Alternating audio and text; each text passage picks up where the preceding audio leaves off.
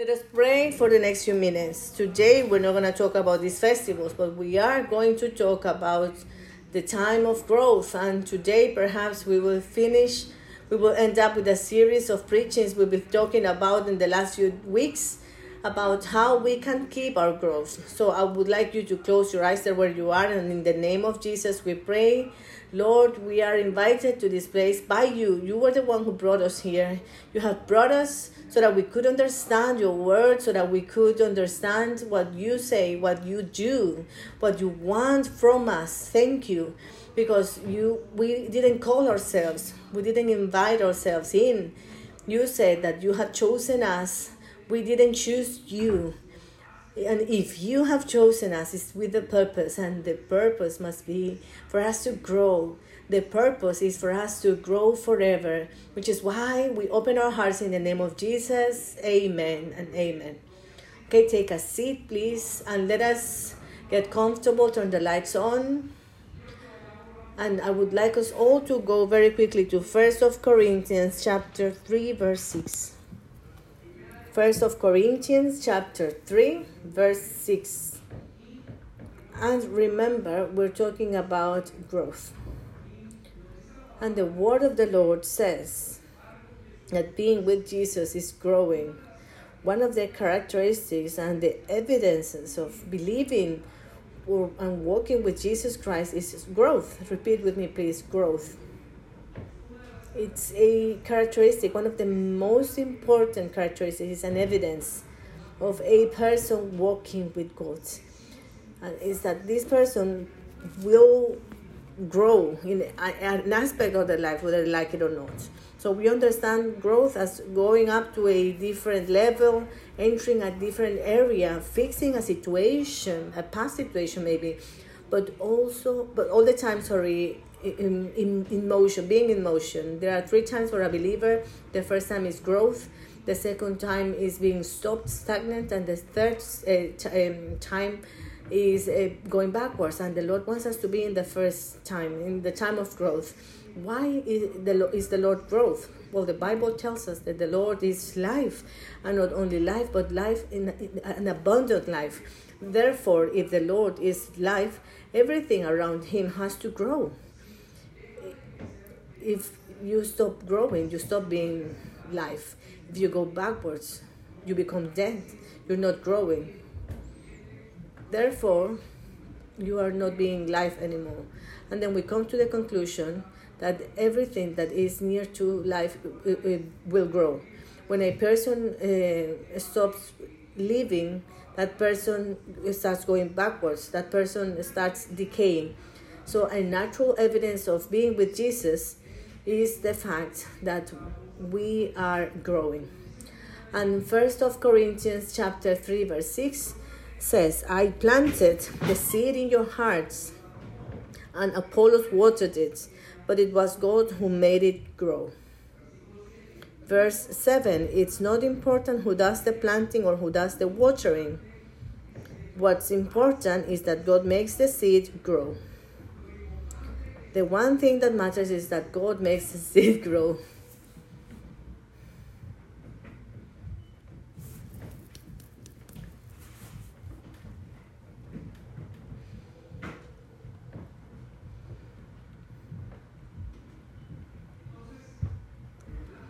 So the plan of God is for all of us to grow continuously. The plan of God is for us to grow continuously. And for this he is calling us. Philippians 3:12 says, "I don't mean to say that I have already achieved these things or that I have already reached perfection, but I press on to possess that perfection for which Christ Jesus first possessed me." Therefore, we have the Lord is asking from us, He's commanding us, demanding from us to grow. In fact, growth means, or growth is a commandment from God.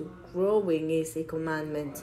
Now, Luke chapter 16, verse 9 says,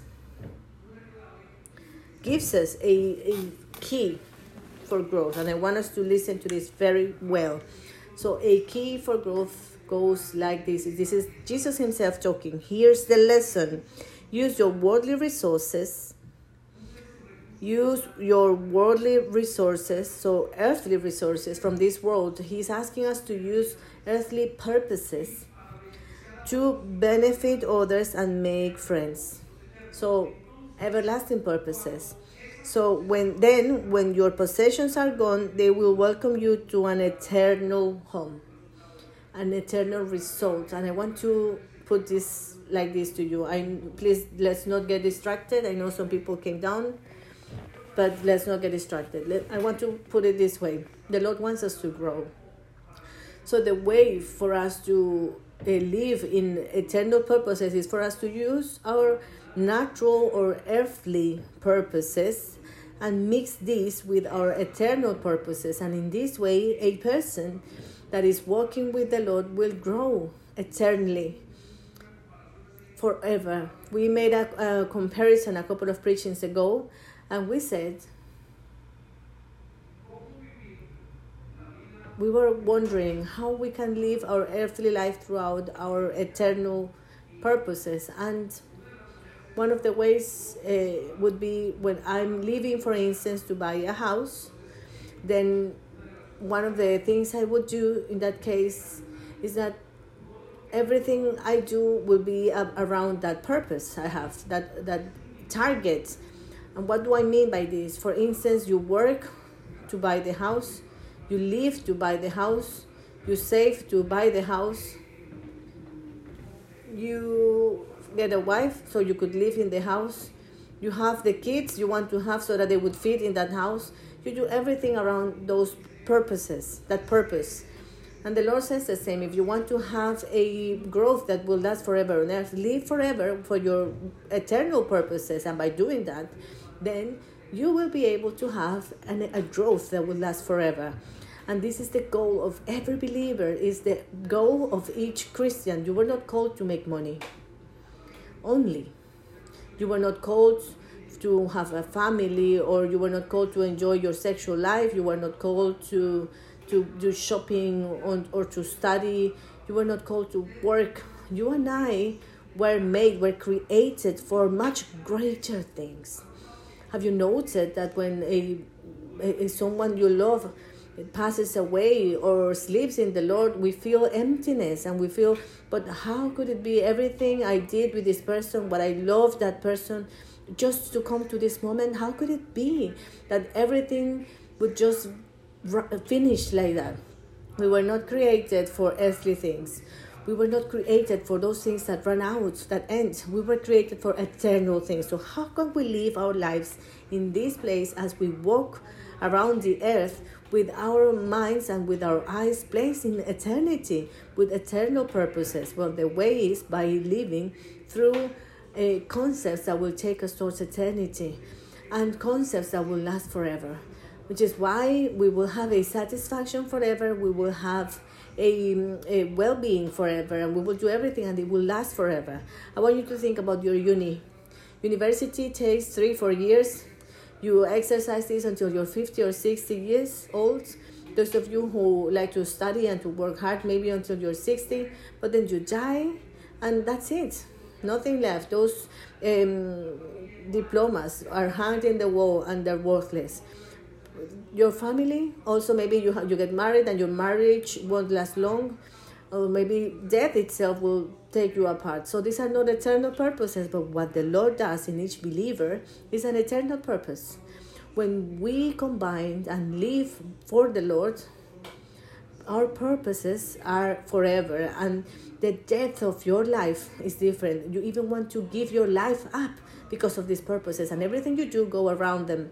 We spoke about four purposes. The first one we talked about was worship. Repeat with me, please worship and when you or a person, a believer, lives to praise the Lord, to worship the Lord, to express love towards God, that believer becomes very strong. Nothing could stop him or her. Their life has a meaning. And how is this love expressed towards the Lord? Well, in what we're doing in a meeting like today, we are singing to Him, but also you express your love towards Lord, the Lord at home in those little uh, small moments of intimacy with God, suddenly you tell Him, Lord, how much I love you. I understand everything I have is it came from you. You live grateful, and that change in your mentality make you live in an eternal purpose which is why even maybe as paul said if, if i have abundance or if i am lacking a lot of things it doesn't matter. And why didn't he care? Because paul had understood that it was completely he was free from everything because he loved the lord. So you need to understand that you were called for a the purpose of praising worshiping god the second purpose we spoke about it uh, so, some weeks ago is the purpose of getting to know Him, knowing God, knowing God. And when we talk about knowing Him, we are talking about wanting to know Him personally. Look, one thing is to praise the Lord and express our love to Him, and another thing is to know who the living God really is. And when someone really knows who the living God is, growth in depth, that person has roots has a different vision of life, a, a vision of what the meaning of life really is. That person has a, a reason for existing. And in fact, says, Paul says that um, knowing God has become more important or will become more important than any other thing. And other things are even considered for him. He even says that he considers other things as rubbish better than going to Oxford or Harvard at university. And by this, I don't mean that you shouldn't study, but it's better than any job that having the the better the best um, TV program, anything could just be left aside just by knowing Jesus. In fact, when you um, get to when you meet Jesus, we said that a person is even able to walk away from an addiction like alcoholism or drugs just by meeting Christ you will consider everything else to be worthless and that was the second purpose. And the third purpose we talked about would be the purpose of being a part of the family of god belonging to the family of god. And what do i mean by belonging? The lord not only called you to praise him to get to know him but also he called you to be part of his family. And each person needs to belong to the family of God. Each person, all of us, need to belong somewhere. You know this, and you belong to a family. You are very proud of the surname you have. Mine is Henao, and I, it, for me, it's great. Others want to be part of a football team or a music team, a music band, sorry, or a club something but we as humans we were made with the desire to belong somewhere. Uh, but this sense of uh, wanting to belong uh, to whatever won't ever be fulfilled until you become part of the family of god. When you become a member of God's family, you understand one really one important truth, and the truth is that you are a child of God and you feel fulfilled. You know that your identity is based on this, which is why those of us who are believers and have learned about this, we we belong to the family of God, and you belong through a church, through a cell group, through a being part of the body of Christ you understand one thing I am a child of God. And as a child of God, you will live as well. I, the, the son does what the father does. The son will let the father to, to, discipline him. The father it doesn't matter even if he falls down many times he gets back on his feet because he's just, he's a son he's a daughter he's a child. And that's the fourth purpose that we, one we talked about last week. And it's the purpose of serving others. Repeat with me serving others and you not only you were called to praise the lord to get to know him you not only were called to be part of the family of god but also you were called to serve to serve people all the people to serve god and your church.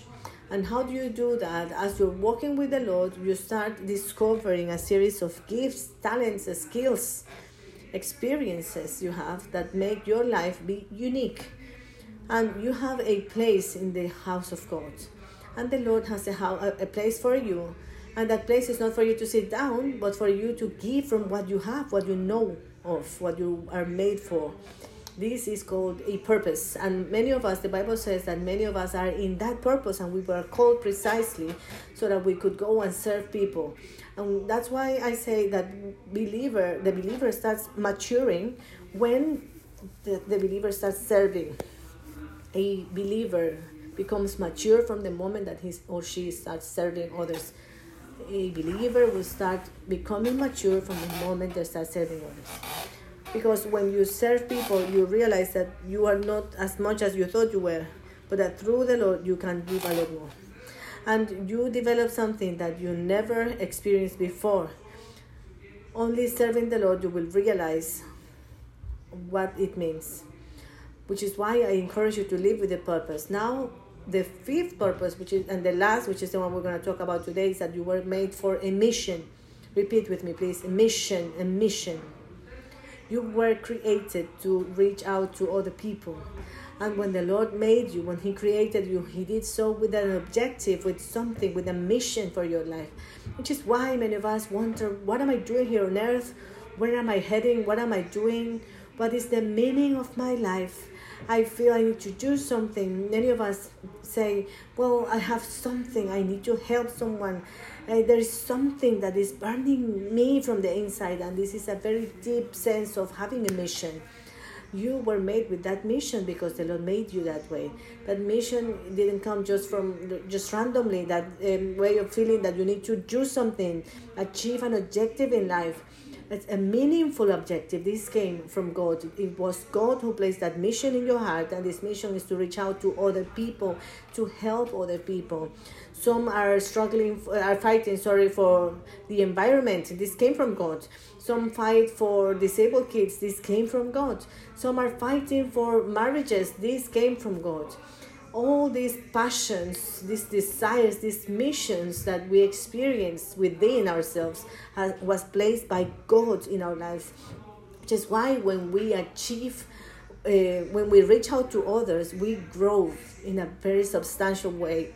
The church grows, but not just because we want to grow, but because we're reaching out and the church is developing itself. And I, I want you to uh, stop for a moment and think about the mission of your life. What is the, your mission? Why are you here on earth? What is the objective of your existence? To work from nine to in the morning to five in the afternoon? To have a car? To have a girlfriend? Is that your mission in life? To eat? To be under the effect, the influence of a drug? To be under the influence of alcohol? What is for for sport do you think that's important? Is that transcending? You were called to something much bigger and you need to understand this and when you live christian life you realize that you were called with a far greater mission and in fact that um, purpose makes you achieve or even give your life up for those situations. If we go through the the, the scriptures or and the four um, gospels from from Matthew, Mark, Luke, John, you notice that these men died for Jesus. They gave their lives up for a mission. When you find your mission in life, let me tell you, you will you will be willing to give your life for it because you found your meaning, the, that one thing that fulfills your life which is why when a believer finds this mission and develops himself up to the maximum, in fact, nothing will bring more satisfaction to our lives than finding this mission. If you ask me today, Pastor or David, would you go back to doing something else? I, I, I loved being in the army, or, or at least that's what I thought when I was younger and I, I went to military school and I did a lot of things. And I can tell you one thing I would never ever change Christian life for the army. It's the most exciting life I could possibly have. It's the most amazing thing I could find. It's more amazing than anything else I could think of. Any art, any anything that could take me towards getting excited in life so much that I could walk away from the life I have now. You know why? Because I think this is the one thing that goes beyond time. And I and the Lord knows this because He made it this way. In fact, when a believer finds the mission of his life, is when that believer changes, goes from being a minister to being a missionary. Let me put it this way the word missionary has been related to a person that goes to a place in Africa or to a place in South America or to the jungle. But being a missionary is a word that belongs to all of us, it's a nickname for the believer. Being a missionary is another name you have, another title you have. Repeat with me, please. I am a missionary. You are a missionary. The word mission means uh, someone that was sent to do something. Let me give you two terms that uh, we hear about in the study when studying missions. And the first one is minister, and the second is missionary. Minister is for that for, for the believer that that grows and works and serves the church, the believers within the church. That is a minister. But a missionary is a person that works to reach out those who are not believers. And let me tell you something each believer has a ministry, and each believer is a missioner. Each believer has a ministry, and each believer is a missioner. You are a missioner. The term missioner is not for me. Now, being in, in missions involves amazing things you have a different sense of life. That's when action begins. Is when you are the double of seven. As a minister when you serve you're serving in a church you find maturity. But when you go in, as a missionary or keep the mission of your life when you fulfill it you find the complete satisfaction of your life. I want you to go with me to Luke 10, verse 17 to 10. This is the context. This, this is the moment when those who have been walking with Jesus, those that Jesus had been calling, remember, Jesus called Luke, Peter, John, and he was calling each one of them one by one, and these were ordinary men. And all of us need to understand that being ordinary people, they did extraordinary things. And when we think about these men, uh, Jesus was walking with them and they saw Jesus, a mighty Jesus. Jesus was placing his hands and people was healed. Jesus was walking by and a person um, could get on the, back on their feet Jesus would sit in, in, in the middle of a crowd and out of a sudden he would have uh, food, fish, and, and bread for everybody. It was an amazing power. And Jesus was training these people that had nothing to do with any of this before, no education. Maybe they never went to a, a, a school, they were not raised in a synagogue, they were lacking so many things. And but and then they could say we were they were equipped for that. In fact they were fishermen but the lord changed it. And even to peter he said you're not fisherman anymore. Now i'm gonna make you you will fish for people now remember when he spoke with to moses he said what do you have in your hand what are you doing he said i have a rod and he then the lord said place the rod on the sea and i'm gonna open the sea in two what did he do with david david what are you what do you do? No, I'm a shepherd. Well, you will learn how to uh, look after all my sheep.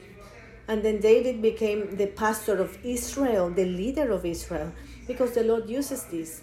Now, in that process that they were in, each one of these men, they found their mission. Have you found your mission?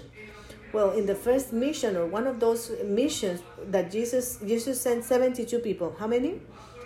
How many people? 72 people and they were sent in a mission and he said go everywhere heal people work with people and this is the what they said when they came back let's see this from the word of the lord when the 72 disciples returned they joyfully reported to him lord even the demons obey us when we use your name who the demons what they were experiencing, they were experiencing supernatural things, and where those supernatural things were getting were submitting to them. They had authority. Verse 18, yes, he told them. I saw Satan fall from heaven like lightning. Can you imagine what happened when they were carrying forward the mission of their lives? Jesus even saw Satan himself coming down.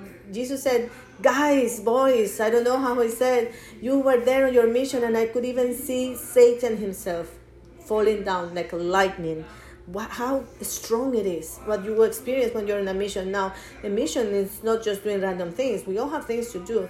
But now maybe you think, well, my mission is not to sit down and have lunch. That's the mission of your life. There is no power in it, in that But when we're talking about the mission from Jesus, there is power in that mission when you do and when in your life you live by the mission of Jesus Christ and when you discover your mission you are transformed and you transform people around you let us go and see what it says in here verse 19 look i have given you authority in that mission over all the power of the enemy and you can walk among snakes and scorpions and crush them now, not only snakes and uh, scorpions because you no longer see them. No, what he was saying is, I'm even going to protect you from the most difficult moments of your life.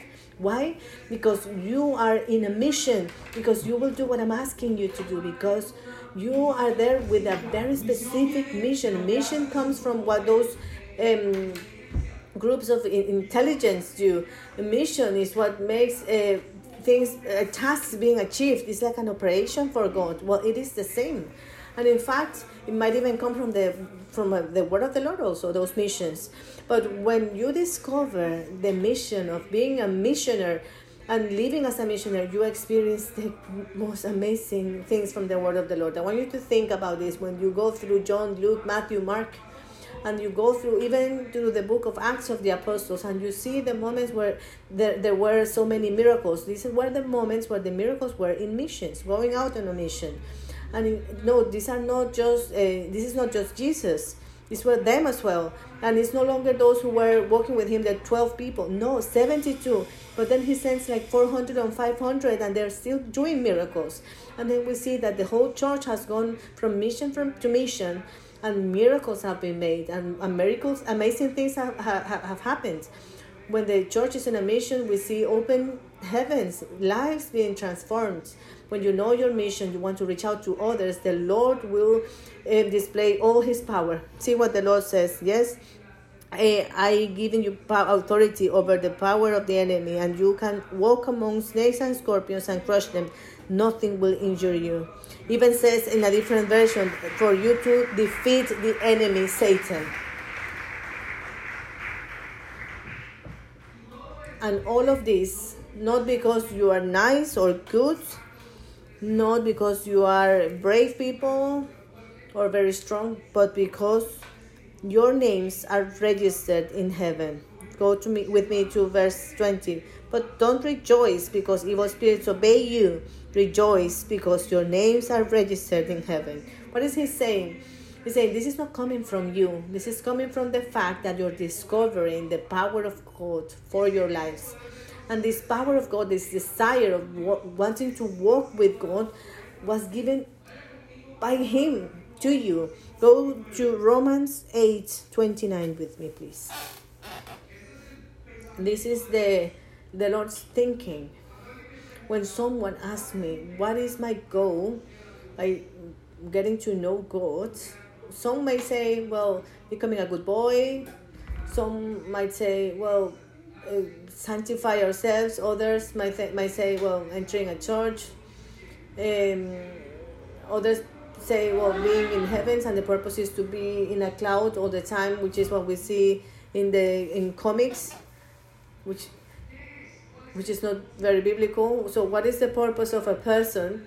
If I need to explain to you, some of you here asking me, Pastor, what do I need to do? The question has one answer you must be more and more like Jesus. You were created to be like Jesus. Repeat with me, please. I was created to be like Jesus. Romans 8:29 says, "For God knew his people in advance." The Lord says that before you and I even were born, he had already known us. He knew us. He uh, he said, I, I know where you were. I called you. Even one psalm says that He made us in the womb of our mother and that our embryo. So the Lord looked at the Lord's eyes and says in here that He chose He chose them to become like His Son.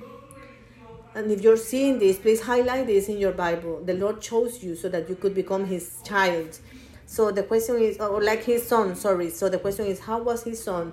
His Son loves, knows Him, is part of the family, serves a church, but his son also came to fulfill a mission. And Luke um, 19, verse 10 says, For the Son of Man came to seek and save those who are lost. Note this He came to save those who were lost.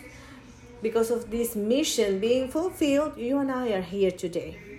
Because Jesus completed the mission of bringing His children and reaching out to them and bringing them towards the Father. That's why you and I are here today. You were called to be like Jesus, so you were called to that mission as well.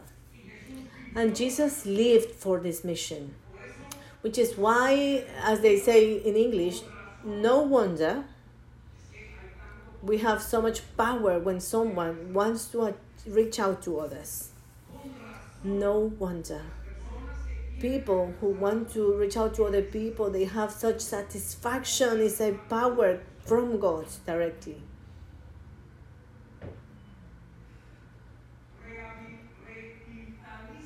revitalizes the believer when you reach out to others when you go and, and there is someone and it has happened to us Uh, we go to talk to someone about Jesus and then we pray for that situation and the Lord makes a miracle in that person's life, a creative miracle or a physical miracle, a miracle in the family. And we think, wow, Lord, how is it that you have used me? How are you using me? Look, I don't want to pretend or to say or to be proud but I have prayed for people and they have been healed. When my but when I started as a believer, I was working and taking deliveries from one place to the other. And one day I went to a man that uh, had um, Parkinson's, and I, I asked him, please, can you sign this for me? He said, I can't and I and I and I, I told him, Can you please let me pray for you in the name of Jesus? I wasn't even a, a pastor, I was just a believer. And I, I grabbed his ha, his hands and I remember my hand was shaking with him as well. And I said, Lord, in the name of Jesus, please do something in this man.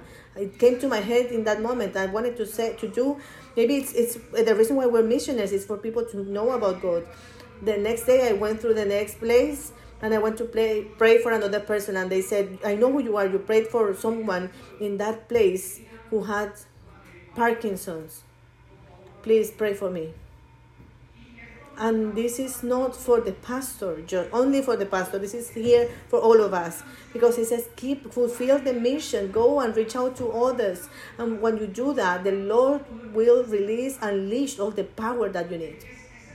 It is the desire of God so for each believer to live this way. In fact, if you are unsatisfied in your Christian life, I want to tell you the antidote for this insatisfaction is to go out, step out there in the street, and preach out to other people. You don't know what happens through you. When you see someone you have never met before and you go and talk to that person, wow, you, you finish being happy something happens in your heart because you reach you went out to that person that is not a believer yet. And let me tell you something people out there is more interested in meeting god than what we think. Finding a solution for their lives. It, it seems difficult for you and me but let's go to isaiah 49 verse 4 for a moment and see the insatisfaction of a servant of god. The satisfaction of a believer like few this believer wrote the, this book of Isaiah. And this is what we call the fifth gospel. It's known as the fifth gospel. And verse 4 tells us about this. It says, I replied, but my work seems so useless. I spend my strength for nothing and to no purpose. Note what it says. Isaiah was complaining was saying, I'm burned out, Lord. I don't know what's happening to my life. I don't know why am I here. What is my purpose? Why am I following you? It's one of those moments where we have a bad day as a believer. I don't know what else I can do, Lord. It's like eh, all these days, everything I do, everything I give, it's like I had nothing to give. It's that my life had no meaning, no purpose. I want I want you to go with me to verse six and and listen to the Lord's reply. It's not like oh poor boy, I'm gonna change your pastor, mama poor boy. No, come uh, uh, eat a bit more. Go in a time of fasting. Oh, poor, uh, poor you, come sit with me. I'm gonna hug you. You know what was the Lord's answer to this? Go out and reach people get on your feet and you will see how you experience the power of God in your life. See, verse 6. He, says, this is the Lord talking. He says, You will do more than restore. We, maybe we have a very small vision because your vision is only to restore the people of Israel. It's like the Lord saying, You're just focusing on, you, on yourself, on your family, on the church. You're focusing on too little, but you don't want to give to the others as well. And He says in here, You will do more than restore the people of Israel to me. I will make you a alive to the Gentiles, and you will bring my salvation to the ends of the earth. It's not only for you, I don't only want you to be my servant to, to eat or to go to my my children although it is part of our mission but not only for that he says he, I, he wanted I will make you light to the gentiles to the nations so that you could bring my salvation to the ends of the earth it's like the lord is saying it's not enough for you to be part of the church you need to go out and see what the the kingdom of heavens really is the gospel go experience out there what's what, what's there and let me tell you there's a lot it's not enough for you to be part of a cell group or for you to come and sing songs to me. You need to get on your feet and get out of your comfort zone. Then you're going to experience the kingdom of God. Maybe they will throw rocks at you. Maybe they will tell you things you don't want to hear. Your adrenaline will make all your body go through things you never imagined. You won't even need sports. But when we are um, fulfilling the missions of God, everything runs through your veins. There is nothing with more satisfaction than missions. Put your hands together for the Lord, please.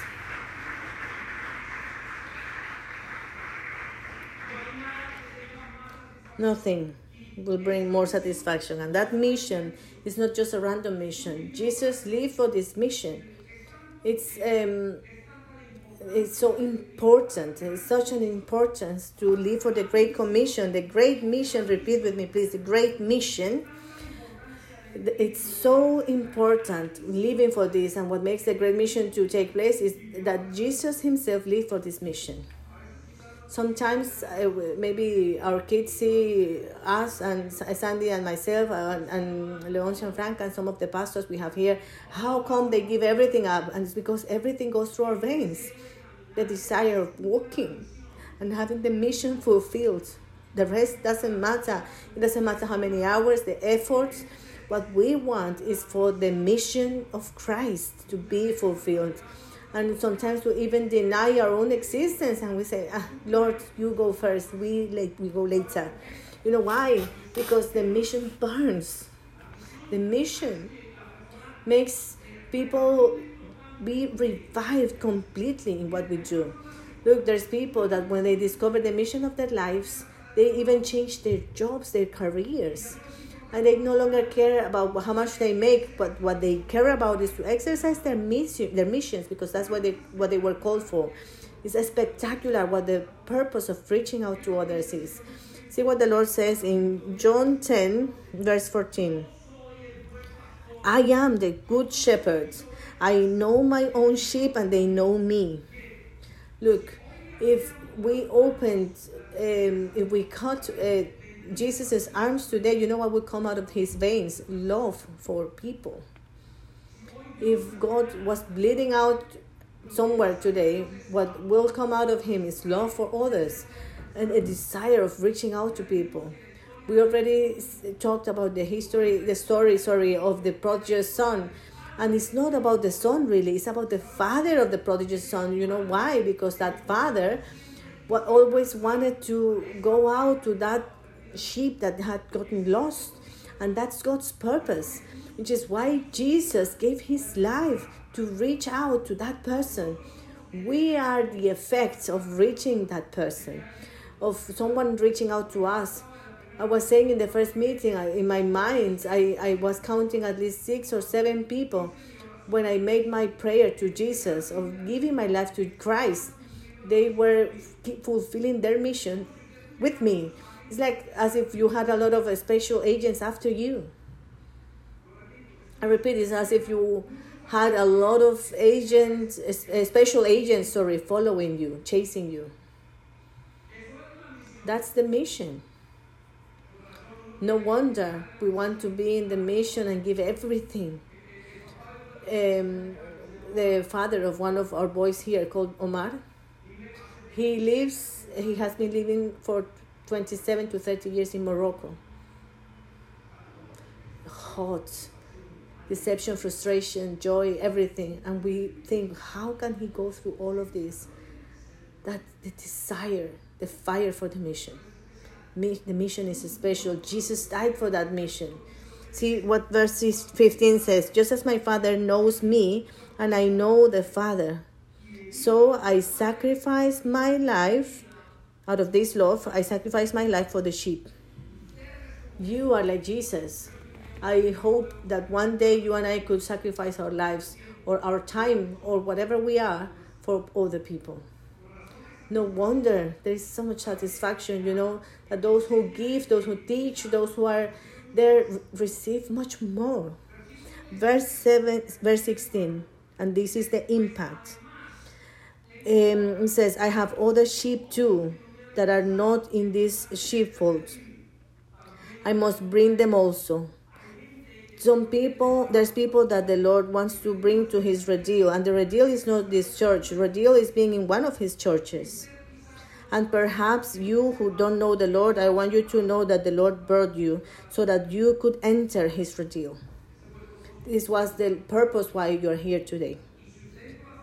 And if you came to this redil let me tell all of you is because someone lived and fulfilled a mission for you I remember Kelvin, one of my sons, I, I, I saw a, a boy that was a friend from his childhood here.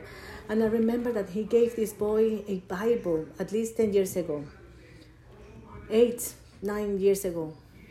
And this was a mission, and it's just taking a Bible, taking something to reach out to someone. And it seems that the Lord never replied. But a few days ago, we had a girl, Christina, we all know her and she, was telling me, Do you have a Bible? And she said, Your son gave me a Bible three months ago, and I didn't want to come to church then. It was a, a missionary. He was a missionary, even though he didn't know he was. You are a missionary, even though you might not know. We are all missionaries. You don't need to be called a missionary as such. You already are because Jesus sent you, and He says, I have other sheep too that are not in this sheepfold they will listen to my voice. When you go to reach out to others, they will listen to my voice as the Lord, and there will be one flock with one shepherd. The Father loves me because I sacrificed my life so I may take it back again. There's so much love in this mission that in three occasions that you and I wouldn't even dare to talk about, Jesus is very emphatic about it. I want you to think about Jesus before dying. I want you to think about yourself before being crucified. For a moment, change the biblical scene of Jesus being crucified. You and I will be nervous. They're gonna kill me. I don't know what how that is gonna pain. They're gonna beat me up. I cannot do it. I don't want to die. I don't want to die. Please help me. I don't want to. You would get on your knees in despair. You know what Jesus was thinking about? John 17, verse 18. Just as you send me into the world in a mission, I am sending them into the world. It's amazing that the Father was thinking, that Jesus, sorry, was thinking in, in that most decisive moment of his life, most painful moment of his life. He was, uh, with all the right, he would have said, No, these are the last moments of my life, the last 12 hours. No, I, I'm just to go to my room and I'm going to rest. I'm to eat well. I'm to cry because tomorrow I need to prepare for crucifixion. No, he went and had a meeting with his disciples and said, Just as he sent me, I'm to send them. His mission was so clear for him. He was, he knew in such a clear way why he was sent that he had no doubts.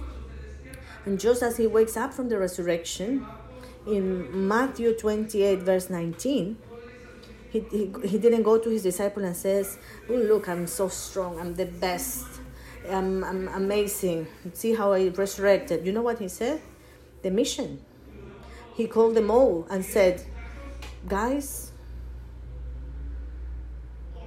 therefore, in Matthew 28 19, go and make disciples of reach out to other people. I did it for you already. Go and make disciples.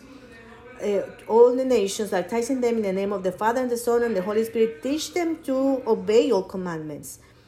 Go and reach those who have not met me just yet. Verse 20 Teach these new disciples to obey all the commands I have given you. Go teach them, go on a mission, and be sure of this. And repeat this, please. Be sure of this. I am with you always, even to the end of the age. This has nothing to do, this being with you has nothing to do with the Lord's presence with us. Because once the Holy Spirit is within the believer, will never leave. So, what is He referring to? Be sure I'm with you always, even to the end of the age. It means I'm going to support you in each one of your missions. I'm going to be with you. I'm going to work with you. Imagine before dying and after dying.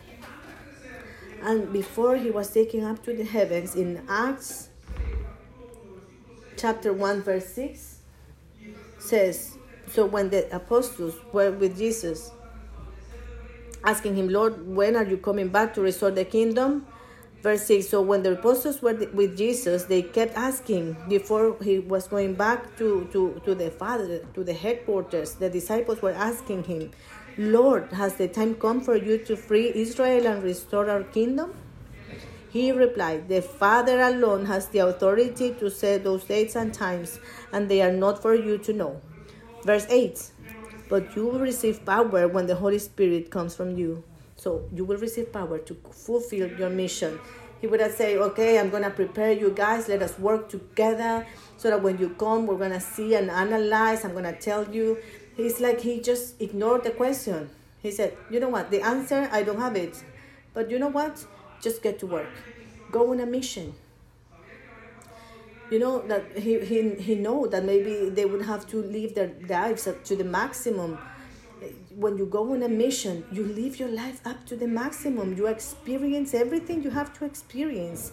And by this, I'm not talking about go and build a huge church. No, I'm talking about go and reach people around you or to go to wood grain or go to deliver food to people in need what you what a person experiences a person going on a mission goes beyond what anyone could possibly understand which is why he tells us how far we need to fulfill the mission where or with who we can fulfill this mission. Go please. We're in the same verse. I want you to look at this perspective. But you will receive power when the Holy Spirit comes upon you, and you will be to make money, to have an amazing body, to have a happy family. You will receive money to make a company. You will receive power to make a company. You will receive power to cook, to have the best thing you could have to live at the maximum. No, that's not what it says. You will receive power when the Holy Spirit comes upon you, and you will be my witnesses, telling people about me everywhere. In, you will talk to people about me, telling people about me everywhere. I'm going to go back to this question. Do you know why do you re- receive power from God? To talk about Him. No wonder we don't use the gifts we have properly. You know why we don't see more miracles? Because we don't talk more about Him. And because when we talk about Him, we don't dare to have faith and place our hands on people. And the only miracle is not healing, um, miracles we have miracles like restore families. You're talking to a person and you talk to them and you say no my god is like this like that. I'm happy. I've been in a church for three years. I've been transformed by jesus. You can have the same. And you know what? This gives us we feel embarrassed when it comes to say things like this and if we don't manage to do that we don't manage to say i know you have problems in your marriage will you let me pray for you and the person would say, Of course, because they need it. Who else will offer to pray for them if not you? Who else will offer a restored life if not Jesus? And when this happens, people are transformed. And you won't even realize because it's not down to you. I've seen miracles and I've seen them here at church of people that were not able to walk and now they do. And let me tell you something when I placed my hands upon them, I felt no heat or, or I didn't have anything coming out of my hands like Spider Man, no, no, no heat or anything in me or in him. Only when he got home, that man was able to leave um, the, the, the, the wooden stakes aside and he was able to walk by himself. Then I knew that the, Lord, the power of God was there in that prayer. You know why? So that you wouldn't be able to say you have the gift of healing and it's yours. No. Only we have power so that we could go and be a witness for the Lord. That's what everything is about. But if you don't show this power, it's like placing a lamp underneath a table. But when you dare to pray, there are so many things happening because you talk about Him and you pray through Him the power of God is not limited to the pastors. Pastors, remember, we just manage the ministers that you are. The power of God is not limited to us. It's not like that.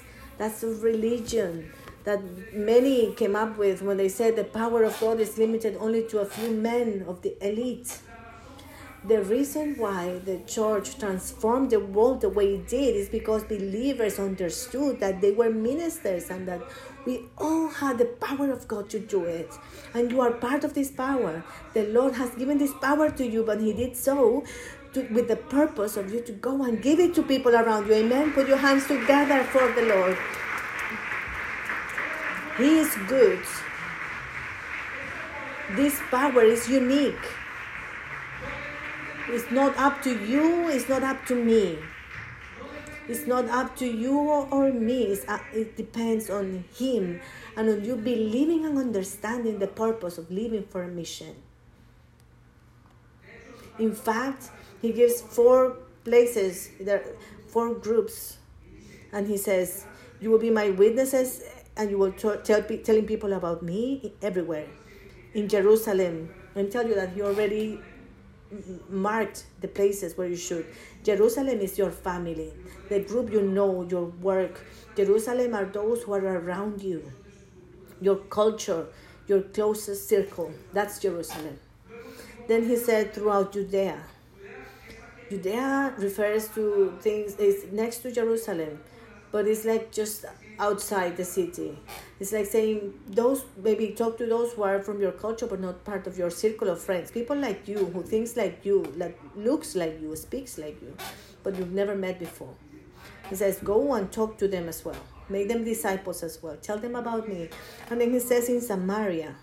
Samaria was much further and this was different people. The Samaritans came from there. It's a different culture from the, the culture of the Jewish and they were different. They had a different language or another way of thinking or dressing. He said, okay, go to them too. And lastly, he said, and I want you to go with them and also go work with them and to the ends of the earth and tell them about me. And I will be with you every day of your life. See, all the disciples died a death that was similar to Jesus's. And you may wonder, seeing the first martyr that was Jesus, the first, um, yeah, being crucified, where did they get the the courage to go and die in the same way? You know, Peter, Peter was crucified, and when he was about to be crucified, he said, "No, no, no, I want you to do this uh, upside down, because I don't deserve to have the same death that my Lord." And let me ask you something. Where did that strength came from?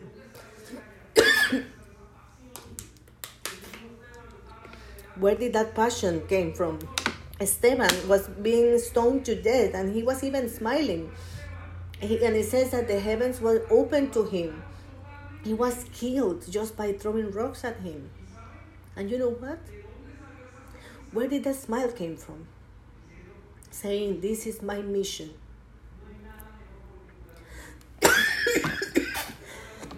Sorry.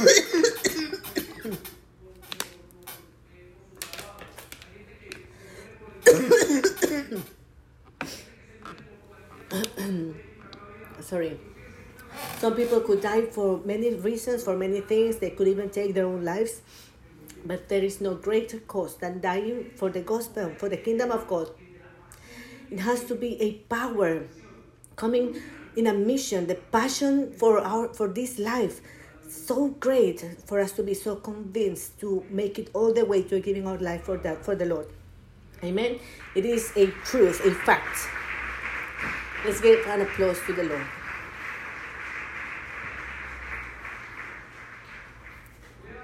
I'm gonna give you very quickly. I have just a few minutes to give you five uh, fields, uh, missionary fields where the church could work.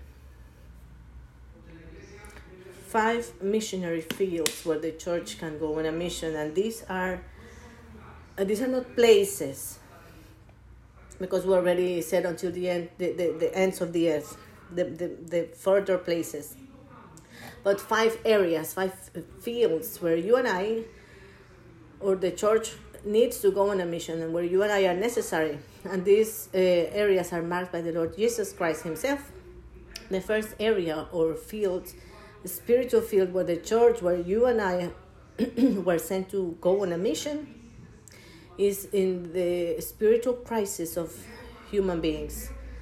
What the first thing we need is for someone to tell them about Jesus. They need an opportunity, and that's what Jesus came from came for. Sorry, humans are in a conflict, and they need to listen about the kingdom of God. We are not in peace. Humans are not well, which is why Jesus has to come to make amends, to reconcile us with the Father. So the first mission of every believer and the first missionary field of every believer is that spiritual spiritual crisis of people, the spiritual emptiness, and this is around us like this. In fact, you know what marks a person being empty, hollow on the inside is that conflict. Go to James 4 with me, please, verse 1, and see what it says. What is causing the quarrels and fights among you? Think about families, think about friends in Jerusalem, in your Jerusalem. Think about them. Think about your brother that is about to have a divorce, about the place, about people that haven't met God. I've been with them, my, my relatives, broken completely from within, in a spiritual crisis. They didn't listen and they lost their marriages later on. And I look back and think, wow, if they had listened to me 10 years ago the peace of God would have come to their hearts and they wouldn't have corrupted. The first place where you and I need to go on a mission, the first field, sorry, is in that spiritual crisis that every person has. and James talks about it. He says that's where all the conflicts come from, from within you we are at war continuously within ourselves. Don't they come from the evil desires at work within you? There's always a war. That boy with a drug addiction, that adult with adultery, all those things come as a product of a spiritual war and emptiness that we have, that humans have. And the Lord wants to remove that emptiness and the cause for this emptiness is because there is there is a broken relationship between God and men. And that's why he wants us to go on this mission. Second of Corinthians chapter 5, 18 tells us, and all of this, what do we mean by this? The peace of God that goes beyond all understanding. You go to a person and tell them about Jesus, and by doing that, you say, the peace of Jesus, I'll give it to you. I'll leave it with you. I've been with people in crisis and I place my hands in them and I, I don't even know what to say, but I, I pray, Holy Spirit, give that peace that Jesus said would bring to this person. And immediately that person changes. And if they don't immediately, something happens in their hearts. And later on, they say, Since you prayed for me. But I repeat, it's not because I prayed, it's because since you and I pray for that person. Because that power is not only with David, it's not only with you personally, it's with those who want to reach out people for the kingdom of God. You don't need to be 20 years in the ministry. You don't need to spend one day at church. you just need to be have one minute of believing in Jesus. And the Lord will do his work through you. And for this reason, he explains all these things. When all these things happen, they come from God. Why? Because he brought us back to himself through Christ. And God has given us this task of reconciling people to him. For your work and mine is for other people to reconcile to the Father. And I repeat, think about those who have who wanted to bring you to Jesus, to Christ, and you will find five, seven, ten people in a, on a mission for you. Those who are children, your parents, were your missionaries who have been praying for you to come to the Lord for 20 and 30 years in a mission to reach you, to bring you. It's amazing what the mission is. and Paul says this Verse 19 For God was in Christ reconciling the world to himself, no longer counting people's sins against them. And he gave us this wonderful message of reconciliation. Today, you're listening to the message for the first time. The Lord is reconciling you with him. And perhaps that missionary that brought you, which is not called that way, apparently brought you to fulfill this mission Hallelujah for them, for their lives. Give an applause to the Lord for the lives of His people. The second missionary field, most important missionary field, is the crisis in our leadership. we have the mission of somehow change our leadership, but I was I was thinking, how can we do that? Have you noted what Matthew 20, verse 25 says? Go with me, please. But Jesus called them together and said, You know that the rulers in this world lord it over their people, and officials flaunt their authority over those under them. one of the most, uh, one of the biggest problems we have in the world now is the conflict with authority and leadership. What does this mean? That people don't know how to be leaders, how to influence people in every level. We have corrupt politicians, we have people in, in, in power that are corrupt. But you know why? Because we corrupted ourselves, and now we need to teach humans to be leaders again. That's why we have parents coming to church and we need to teach them about authority. We have been doing things wrong for so long in our families, with our kids, with our wives, and then it takes us to extreme levels when a person goes through all the way through to becoming a president or a, a prime minister or advisor to these positions. I know people that they were normal in their lives, in their in, in, in their family lives, they were even thieves.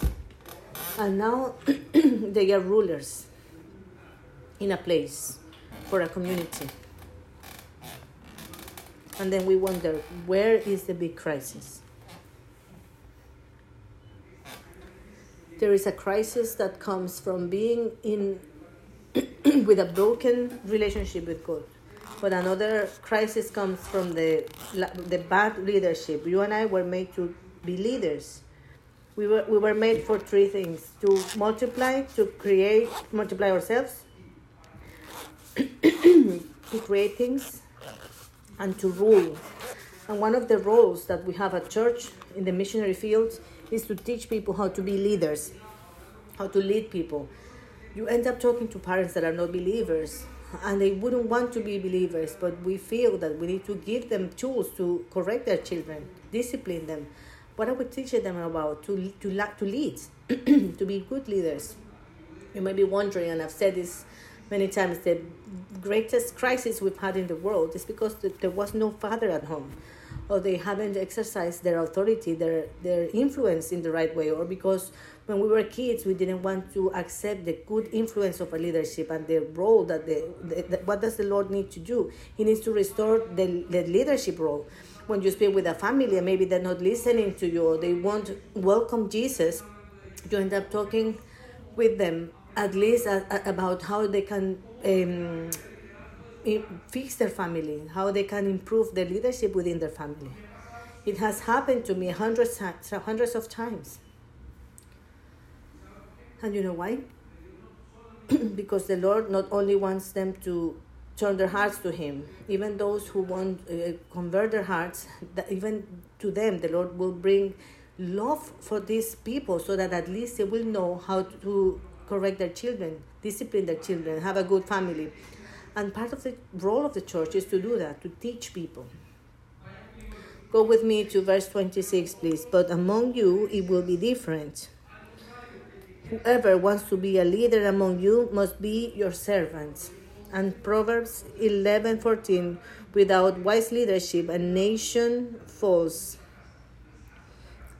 Families falls, universities fail, everything collapses through a bad leader. Leadership is key, it's essential everywhere. And you may be wondering, but what about the poor?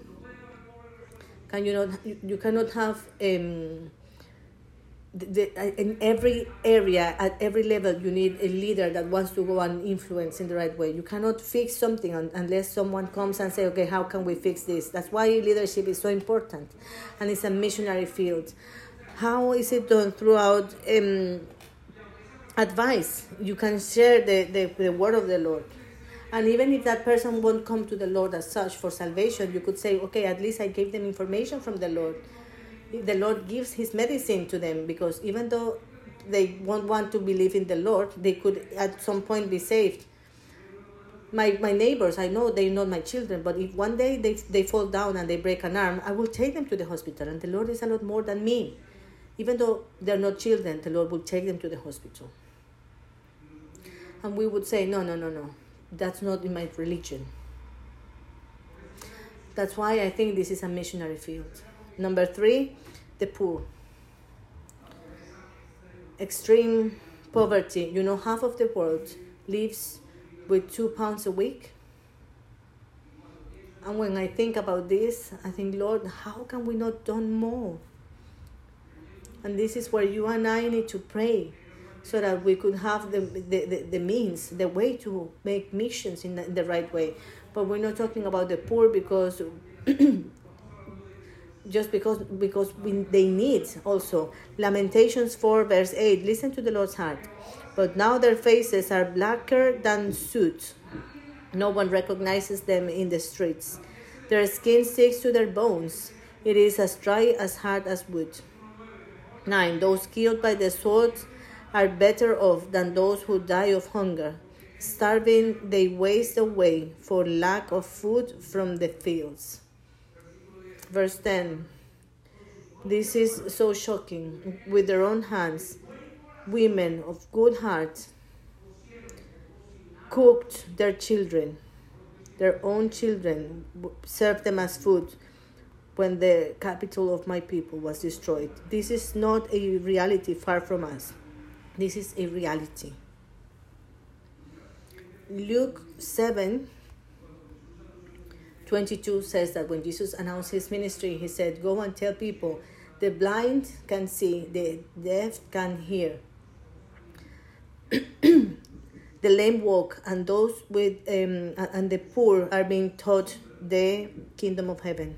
The news, the good news, is being spread to the poor we need to pray to the Lord so that He could give us the right means placed by Him, not to give only, but to also learn or teach how to get out of that position.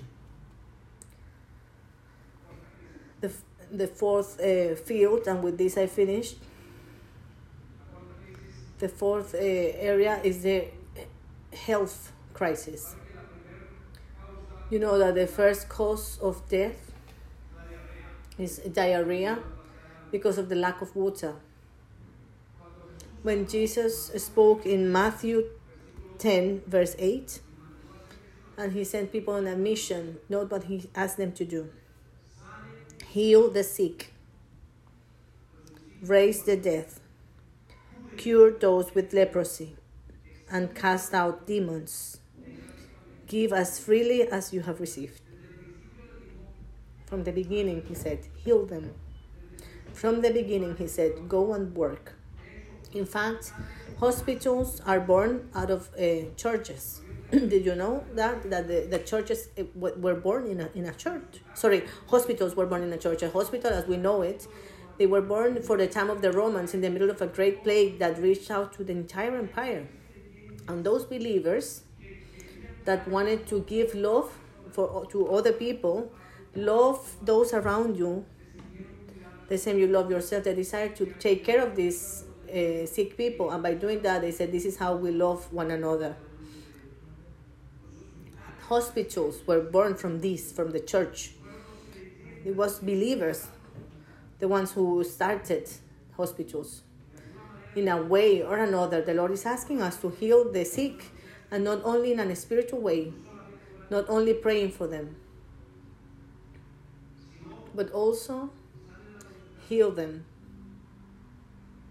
Heal the sick, the, the, the sick and give them a solution. When we go to Morocco, and again, we don't even, I don't think it's even a lot we go with doctors, we go with people, three or four people, Alvaro, and, and it's a big effort. But it's, it's too little. It's not a lot what we give. The, the, the love for missions is, is little, it's very little. We have so much time for gossiping at home.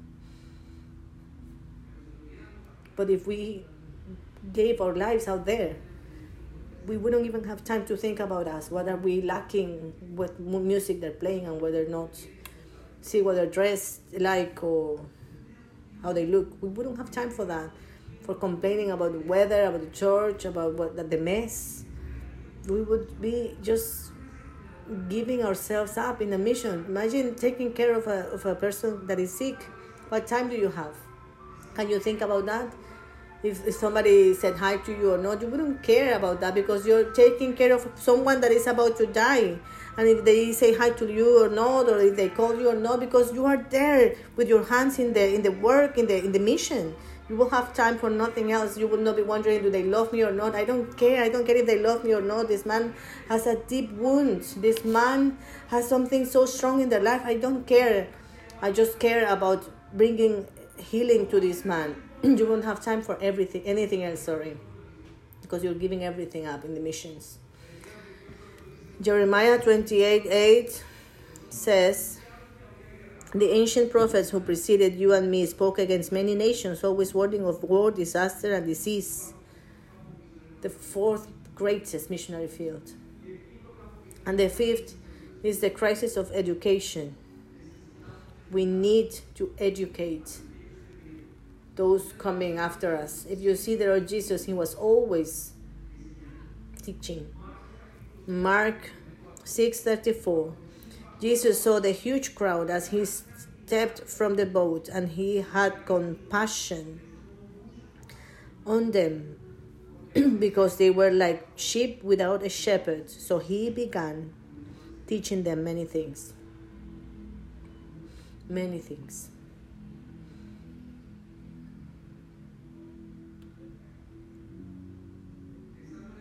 Thinking about these five missionary fields, the four types of people you need to go out and reach in your mission, in the great mission that is reaching others. Today, I want to invite you to ask the Lord, Lord, here I am. Use me when you want, wherever you want.